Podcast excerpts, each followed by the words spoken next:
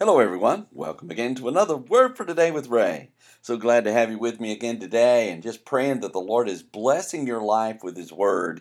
If you're new to the Word for Today with Ray, welcome. And uh, you can go back and review many of the different teachings along the way on our podcast and soon to be the Word for Today with Ray.com. Uh, so we always begin our studies together with prayer. And so join with me if you will.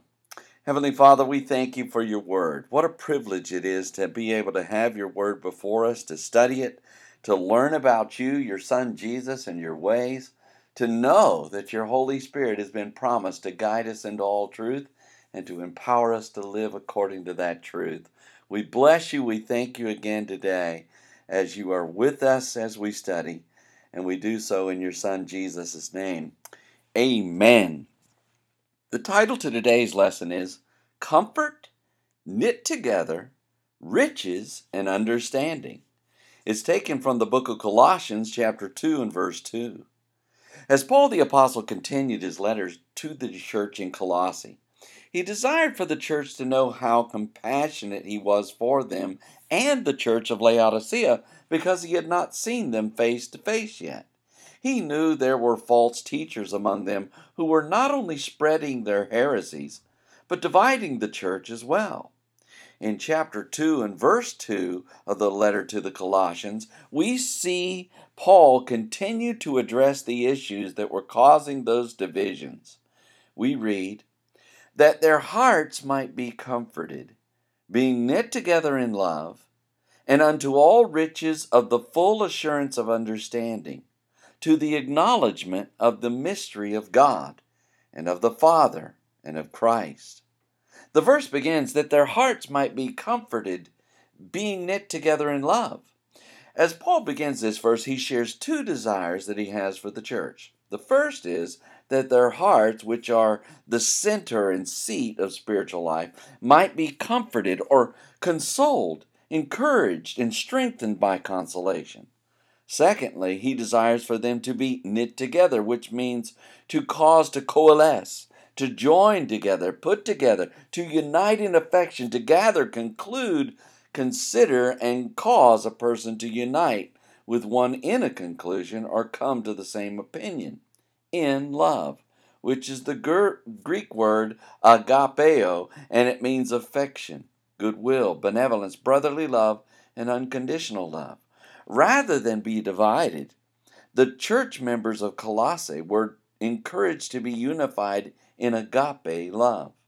The verse goes on to say, and unto all riches of the full assurance of understanding. In addition to the comfort and love, Paul desired for the Colossians to have all riches, which are wealth, abundance of external possessions, fullness and plenitude of the full assurance, which means most certain confidence of understanding, or a running together or flowing together with knowledge. The church members were not to be ignorant of spiritual things, but they were to be fully confident in the riches that were available to them, and this spiritual understanding would continue to unify them. Finally, the verse says, To the acknowledgement of the mystery of God and of the Father and of Christ. The rich spiritual knowledge that was available to the church members was the acknowledgement or precise and correct knowledge of the mystery of God, which refers to the hidden thing, purpose, counsel, or will, a secret, mystery, or that which is not obvious to the understanding of God and the Father and of Christ for full assurance and understanding. Paul concludes this sentence identifying this mystery with God, who is creator of all things, the Father, which refers to God in a compassionate, overseeing way, and of Christ, who is Jesus.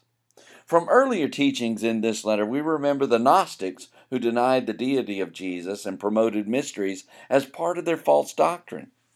Paul used their idea of mystery as he shares with the Colossians concerning the full knowledge of Jesus Christ. This true knowledge was not only to inform the church members of Colossae, but was also to unify them and give them full assurance of their salvation. As we ponder these words, let us be reminded that there are many who are not fully assured of their salvation. And there are others who continue to believe heresies that divide. As we learn from Paul the Apostle, may the Lord Jesus bring us into unity, give us full assurance of his salvation, and continue to reveal his great plan for our spiritual and eternal lives with him. Next time, Paul writes about hidden treasure. So read ahead, and we shall join together then. Until tomorrow, there is more.